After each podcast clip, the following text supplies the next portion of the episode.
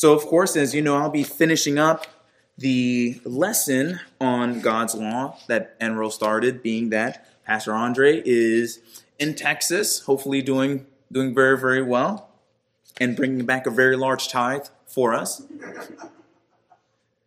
So, set my timer. Now, over the last few weeks, Pastor Andre has been teaching us regarding our problem as it pertains to setting up our own standard rather than submitting to God's standard.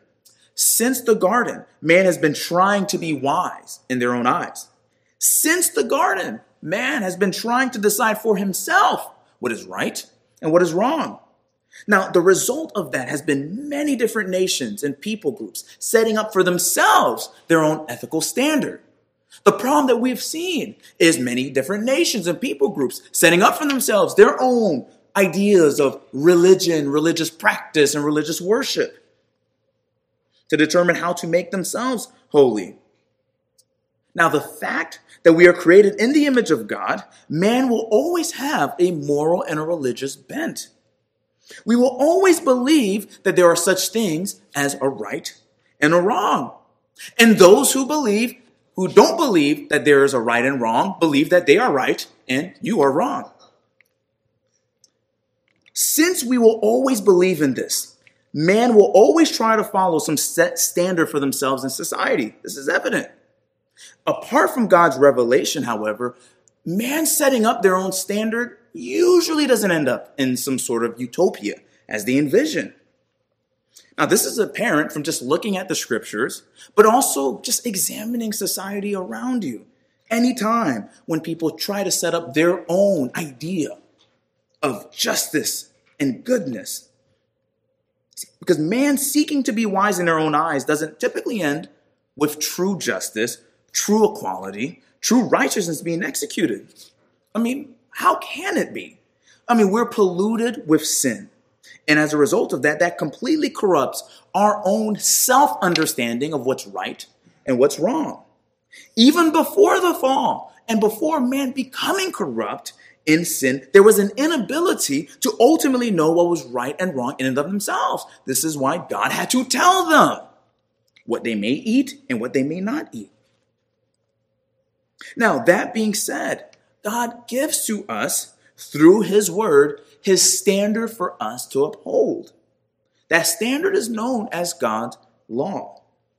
Over the upcoming weeks, Lord willing, we'll be spending time going over God's law. What do we mean by his law? Our responsibility towards keeping it, those things required and forbidden in them, and much, much more. Since we're going to be going over all of that over the next couple of weeks, what I want to do this week is to break down God's law into three categories or divisions itself. And the reason why I want to do that today is so that we don't fall into the trap that you see sometimes some non Christians or even some Christians fall into, where either their assumption is that none of God's law is relevant for us today, or that all of God's law is. Now, before we break down God's law, we need to review something that I taught a while back, which is going to help us rightly understand God's law. And that's God's covenant with man. So let's go back in time to my lesson series as it pertains to God's covenants. So if you remember in our confession of faith, chapter 7, it's the chapter dealing with God's covenant with man. Section 1 of chapter 7 says this the distance between God and the creature is so great that although reasonable creatures do owe obedience unto him as their creator, yet they can never have any fruition of him as their blessedness and reward, but by some voluntary condescension on God's part, which he hath been pleased to express by way of covenant.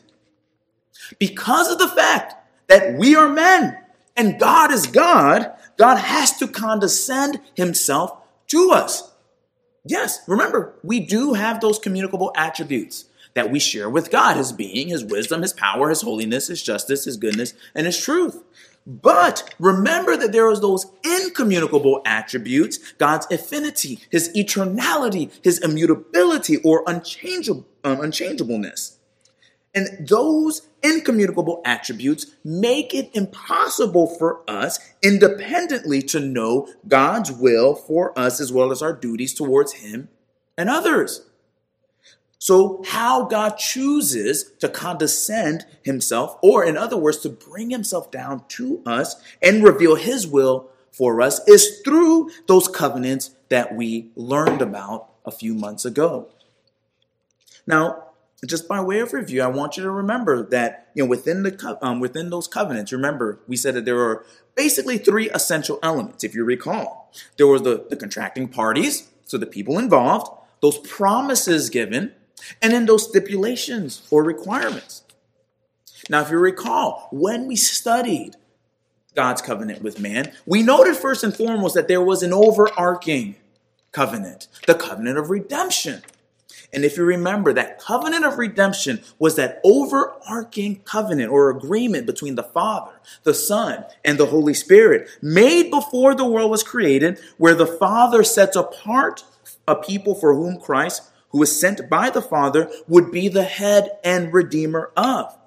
Christ, in turn, would do all that was necessary to secure the redemption of that elect people. The Holy Spirit, being sent by the Father and the Son, goes and testifies about Christ and applies that work of redemption to those chosen by the Father. That's that overarching covenant that we see the scriptures talk about. In the book of Ephesians, I think, is a perfect example of that. And then underneath that overarching covenant, there were two covenants that involve us the covenant of works and the covenant of grace. The covenant of works, if you remember, being that covenant that was made in the garden with Adam acting as our federal head, where life was promised to Adam and his posterity upon the condition of perfect and personal obedience, encapsulated in the command not to eat from the tree of the knowledge of good and evil. Now, we know what happened. Enro talked about it. Jason, in his lesson on um, the fall of man, talked about it as well. Adam fell. He ate from the tree of the knowledge of good and evil, and as a result, man plunged into that estate of sin and misery. Not too long after Adam fell, God establishes another covenant, the covenant of grace. We see that in seed form in Genesis chapter 3, when he promises to send the seed of the serpent or the seed of the woman to crush the seed of the serpent itself. And within that covenant of grace, what we mean is that gracious agreement between the offended God and the offending elect sinner through Jesus Christ, who in this covenant is our federal head, in which God promises salvation through faith in Christ. And the sinner accepts this believingly, promising a life of faith and obedience. It's this covenant of grace, if you recall, that we see playing itself out throughout the rest of Scripture, that we see in seed form in Genesis chapter 3 and being expanded upon more and more throughout the rest of the Bible. Now, in it being expanded, one of the things that it's important to keep in mind is that when we see this covenant playing itself out, we see it, generally speaking, playing itself out under two administrations the old administration and the new administration, some people like to call it Old Covenant, know, New Covenant, or, or whatnot. I prefer Old Administration, New Administration, just so that we understand that it's within the umbrella of the covenant of grace itself. Now, how those two administrations are distinguished had to do with the coming of the federal head, the substance, Jesus Christ himself. Remember, with the old administration, everything that was happening was pointing to Christ. Whereas within the new administration, Everything that we do is looking back at Christ. Our confession in, chap- in chapter 7, section 5, puts it in this way as it pertains to the old administration. It says, under the law, it was administered by promises, prophecies, sacrifices, circumcision, the paschal lamb, and other types and ordinances delivered to the people of the Jews, all for signifying Christ to come, which were for that time sufficient and efficacious through the operation of the Spirit to instruct and build up the elect in faith in the promised Messiah, by whom they had full remissions of sins and eternal salvation. And it's called the Old Testament. So, again, all the sacrifices and everything were instructed to build the elect up in faith to the Messiah, Christ, by whom they had the remission of sin. In the new administration, again, now Christ has been revealed. He has come. He has accomplished what he needed to do. So the divines place this in chapter 7, section 6. Under the gospel, when Christ, the substance, was exhibited, the ordinances in which this covenant is dispensed are the preaching of the word and the administration of the sacraments of baptism and the Lord's Supper, which, though fewer in number and administered with more simplicity and less outward glory, yet in them it is held forth in more fullness, evidence, and spiritual efficacy to all nations, both Jews and Gentiles, and is called the New Testament. So, although administered differently, the substance in both administrations was all the same. It was always Jesus Christ. So, in other words, the way of salvation in the old and the new never changed. It was always through faith in Christ alone. Now, the reason why I bring all of this up is that as we start to read about God's law in greater detail, you know, it's going to be natural to think, especially when we look at the book of Exodus, for example. You know, we might think, you know, we acknowledge those 10 commandments that we see in Exodus 20. But you know what? There seems to be a lot more commandments and rules that God gives to us. I mean, why aren't we avoiding pork, for example, or shellfish? Why aren't we up in arms about wearing mixed fabrics? About putting fences around our roofs? Aren't those also commandments and rules that God gives to his people as well? How come we're not following them?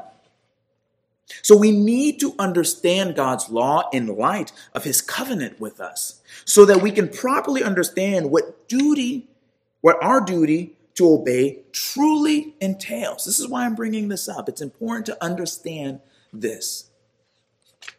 So let's move on now to talk about God's law in the threefold view, the three different divisions itself. You know, within the understanding of God's law given to his people, it can be broken down basically into three categories. You have the ceremonial law, you have the civil law, and you have the moral law. Now, we're going to spend the rest of today um, talking specifically in regards to the ceremonial and the civil, and I'll touch upon the moral, but we're going to spend most of next lesson really diving into the moral law. But let's start first with the ceremonial law. And again, I want you to remember what we learned in regards to God's covenant with us, and especially those two administrations, Old and the New. Our Confession of Faith in chapter 19, section 3, writes this Besides this law, commonly called moral, God was pleased to give to the people of Israel, as a church under age, ceremonial laws containing several typical ordinances, partly of worship prefiguring Christ, his graces, actions, sufferings, and benefits, and partly holding forth diverse instructions of moral duties. The ceremonial laws are those laws given by God to Israel, which involve those sacrifices and those ceremonies that we read about when we look at the Old Testament. The purpose of the ceremonial law was to point towards Christ and, in particular, his work of redemption that he was going to fulfill. So, once Christ comes and fulfills his work of redemption, what those sacrifices were pointing to are no longer necessary.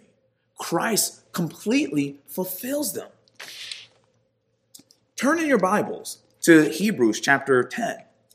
We're going to read a little bit from, from this passage because I think this really highlights what I'm getting at here. Again, this is Hebrews chapter 10. We're going to start in verse 1. The writer of Hebrew writes, For the law, since it has only a shadow of the good things to come and not the very form of them, can never, by the same sacrifices which they offer continually, year by year, make perfect those who draw near. He's talking about those sacrifices that we see the priests performing. Otherwise, would they not have ceased to be offered because the worshippers, having once been cleansed, would no longer have had consciousness of sins?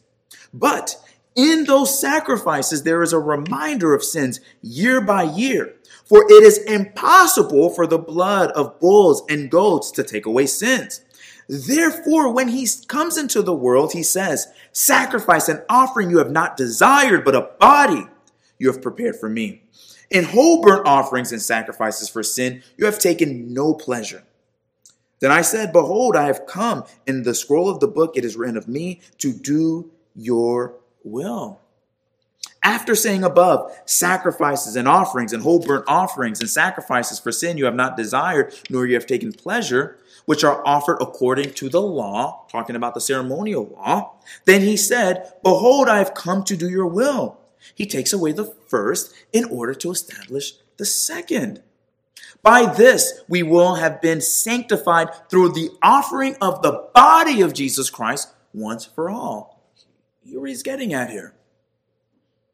Every priest stands daily ministering and offering time after time the same sacrifices, which can never take away sins. But he, having offered one sacrifice for sins for all time, sat down at the right hand of God, waiting from that time onward until his enemies be made a footstool for his feet. For by one offering he has perfected for all time those who are sanctified. And the Holy Spirit also testifies to us. For after saying, this is the covenant that I will make with them. After those days, say, says the Lord, I will put my law upon their heart, and on their mind I will write them. He then says, and their sins and their lawless deeds I will remember no more. Now, where there is forgiveness of these things, there is no longer any offering for sin. So why don't we continue on with the sacrifices, with the ceremonial law? Because Christ has come. What they were pointing to, he accomplished. And being as the blood of bulls and goats could never take away sin itself, only the blood of Christ could truly atone for sin when he comes and actually does what was typified by those sacrifices. There's no longer a need to continue doing them. See, the lamb that was offered up in atonement was not sacrificed because in and of itself it atoned for sin, but because the lamb pointed to the perfect lamb of God who came to take away our sins. The believer's eyes was not to look upon the Lamb as the ultimate source of their salvation, but beyond the Lamb, to whom the Lamb was pointing to Jesus Christ. And in the new administration of the covenant of grace, now that Christ has come and was pierced for our sins, we don't need the sacrifices that were anticipating this work. So as it pertains to the ceremonial law, why don't we continue it? Is it because we're picking and choosing what we want to submit to? No, it's because who they were typifying, who they were pointing to, Christ came. He accomplished the work. And in him accomplishing the work, our sins are atoned for. So thus, we no longer continue and do the ceremonial law. We don't need to offer up a sacrifice of lambs and, and, um, and bulls and goats and all of that because Jesus himself offered up himself as a sacrifice once for all time for our sins. So, thus, the ceremonial law is not a law that we continue in. Well, what about the civil law? What about that? Well, our confession of faith says this in chapter 19, section 4. It says, To them also, as a body politic, he gave sundry judicial laws, which expired together with the state of that people, not obliging any other now, further than the general equity thereof may require. Now, the, the civil laws are those laws given by God to Israel, which involves those things that we read about in the Old Testament, such as those specific judicial codes, the dietary restrictions, those mixed fabric type restrictions. The purpose for the civil law was to separate Israel from the rest of the world around them and mark them as distinct. With the work of Christ and the spread of the gospel no longer being tied to one specific nation, those laws which separated them from the rest of the world expired. The church is no longer contained primarily and mainly within the nation of Israel, but now contains people from every tribe, tongue, and nation. Turn your Bibles to Acts. And we're going to read from Acts chapter 10, the account of Peter and Cornelius. And we'll start in verse 9. Now, oh, excuse me, verse 9. On the next day, as they were on their way and approaching the city, Peter went up on the housetop about the sixth hour to pray. But he became hungry and was desiring to eat. But while they were making preparations, he fell into a trance, and he saw the sky opened up, and an object like a, a, great sheet coming down, lowered by four corners to the ground. And there were in it all kinds of four footed animals, and crawling creatures of the earth, and birds of the air. A voice came to him Get up, Peter, kill and eat. But Peter said, By no means, Lord, for I have never eaten anything unholy and unclean. Again, a voice came to him a second time What God has cleansed, no longer consider unholy. This happened three times, and immediately the object was taken up into the sky. Now, while Peter was greatly perplexed in his mind as to what the vision which he had seen might be, behold, the men who had been sent by Cornelius, having asked directions for Simon's house, appeared at the gate. And calling out, they were asking whether Simon, who was also called Peter, was staying there. While Peter was reflecting on the vision, the Spirit said to him, Behold, three men are looking for you. But get up, go downstairs, and accompany them without misgivings, for I have sent them myself. Peter went down to the men and said, Behold, I am the one you are looking for. What is the reason for which you have come? They said, Cornelius, a centurion, a righteous and God fearing man, well spoken of by the entire nation of the Jews, was divinely directed by a holy angel to send for you to come to his house and hear a message from you. So he invited them in and gave them lodging. And on the next day he got up and went away with them, and some of the brethren from Joppa accompanied him. On the following day he entered Caesarea. Now Cornelius was waiting for them, and he had called together his relatives and close friends. When Peter entered, Cornelius met him and fell at his feet and worshipped him. But Peter raised him up, saying, Stand up, I too am just a man. As he talked with him, he entered and found many people assembled, and he said to them, You yourselves know how unlawful it is for a man who is a Jew to associate with a foreigner or to visit him. And yet, God has shown me that I should not call any man unholy or unclean. And let's go on to verse 34, where he gives to them the gospel. Opening his mouth, Peter said, I most certainly understand now that God is not one to show partiality, but in every nation, the man who fears him and does what is right is welcome to him. The word which he sent to the sons of Israel, preaching peace through Jesus Christ, he is Lord of all. All you yourselves know the thing which took place throughout all Judea, starting from Galilee, after the baptism which John proclaimed. You know of Jesus of Nazareth, how God anointed him with the Holy Spirit and with power, and how he went about doing good and healing all who were oppressed by the devil, for God was with him. We are witnesses of all the things he did both in the land of the Jews and in Jerusalem. They also put him to death by hanging him on a cross. God raised him up on the third day and granted that he become visible, not to all the people, but to witnesses who were chosen beforehand by God, that is, to us who ate and drank with him after he rose from the dead. And he ordered us to preach to the people and solemnly to testify that this is the one who has been appointed by God as judge of the living and the dead. Of him, all the prophets bear witness that through his name, everyone who believes in him receives forgiveness of sins. While Peter was still speaking these words, the Holy Spirit fell upon all those who were listening to the message. All the circumcised believers who came with Peter were amazed because the gift of the Holy Spirit has been poured out on the Gentiles also, for they were hearing them speaking with tongues and exalting God. Then Peter answered, Surely no one can refuse the water for these to be baptized who have received the Holy Spirit just as we did, can he? And he ordered them to be baptized in the name of Jesus. Then they asked him to stay on for a few days. See, the Gentiles were considered unclean, unholy. They were to be avoided. The Jews were not to intermingle with them under the old administration of the covenant of grace. Yet, after the time in which Christ performs his ordained work of redemption, that separation is no longer necessary. Not because there's no longer a distinction between unbelievers and believers, of course there is, but because the way of salvation is no longer merely for the Jews in the new administration of the covenant of grace, those people groups who were unclean and therefore were to be avoided are no longer to be considered as such and therefore ought to be sought after and given the gospel. Paul tells us as such in Ephesians 2.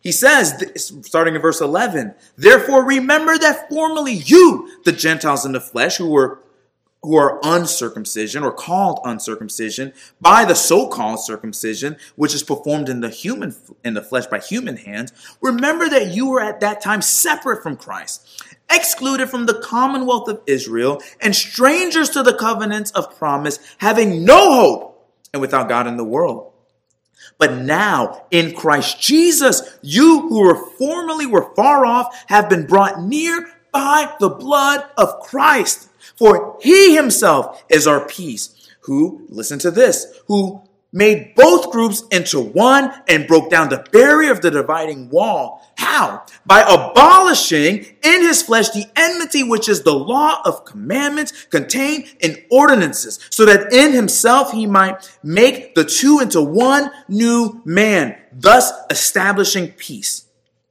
and might reconcile them in both in one body to God through the cross by it having by it having put to death the enmity. And he came and preached peace to you who were far away and peace to those who were near. For through him we both have access in one spirit to the Father. So then you are no longer strangers and aliens, but you are fellow citizens with the saints and are of God's household, having been built on the foundation of the apostles and the prophets, Christ Jesus himself being the cornerstone, in whom the whole building being fitted together is growing to a holy temple in the Lord, and in whom you also are being built together into a dwelling of God in the Spirit. They were once far off. They were once strangers to the covenant of promise. But now, through Christ, through the blood of Christ, they have been brought near. So that dividing wall, what separated them, no longer separates them. And thus, why those rules, those restrictions that separated Jew from Gentile are no longer in place. Now, the divines make clear that there is a continuum in regards to the general equity of the civil law. Well, what are they talking about? They're talking about the fact that many of, in particular, those you know those civil codes, for example, like the putting of the um, the fence around the roof, were founded on the Ten Commandments itself. So the principles that are taught through the Ten Commandments continue on. For example, like with again the fence put it placing upon the roof. What, what was the principle there? Protecting life. That's a sixth commandment principle. That principle continues on. So much in the same way that you are to protect life and do what you can in order to ensure that life isn't harmed on your property and your watch, you're to continue to do the same there. That's what's meant by the general equity. But those things, eating of selfish, eating of pork, mixed fabric, those things that separated, that expired. Why? Because we're no longer separate in that way. Now, let's quickly take a look at the moral law and we'll end here. Again, we're going to spend more time next Lord's Day, but we'll summarize because this is obviously um, part of the totality of God's law. The moral law, when we talk about that, we're talking about those commandments, which we see summarized in the Ten Commandments. They are God's ethical standard for right and wrong. Now, the moral law can be separated into two categories. You got the first category, or first table of the law, which is our duties towards God. Those are the first four commandments. And then you have the second category, or second table of the law, which contains our duties towards man. Those are commandments 5 through 10. Now, we saw how with the ceremonial and the civil law, the continuance of them as something to be followed was contingent on whether one was under the old administration before Christ's coming or the new administration of the covenant of grace. With Christ coming and executing his work of redemption, we saw how they were either fulfilled in Christ, as the ceremonial law was, or they're no longer necessary, as the civil law no longer is. But what about this moral law? Is that something that also expired with Israel or is fulfilled in Christ? Is that something that we as believers are no longer bound to? To put it plainly, do we still have to keep the Ten Commandments? I'm going to leave you on a cliffhanger to meditate on this next Lord's Day. Because next Lord's Day, we're going to answer that question. We're going to look exclusively at the moral law and whether it is relevant for us today under the new administration of the covenant of grace. So I want you to think through this, but I want you to remember that we at the very least saw that the previous two divisions of the law aren't because with the ceremonial they've been fulfilled in Christ, or with the civil, they're no longer necessary because that middle wall of partition has been broken down through Christ.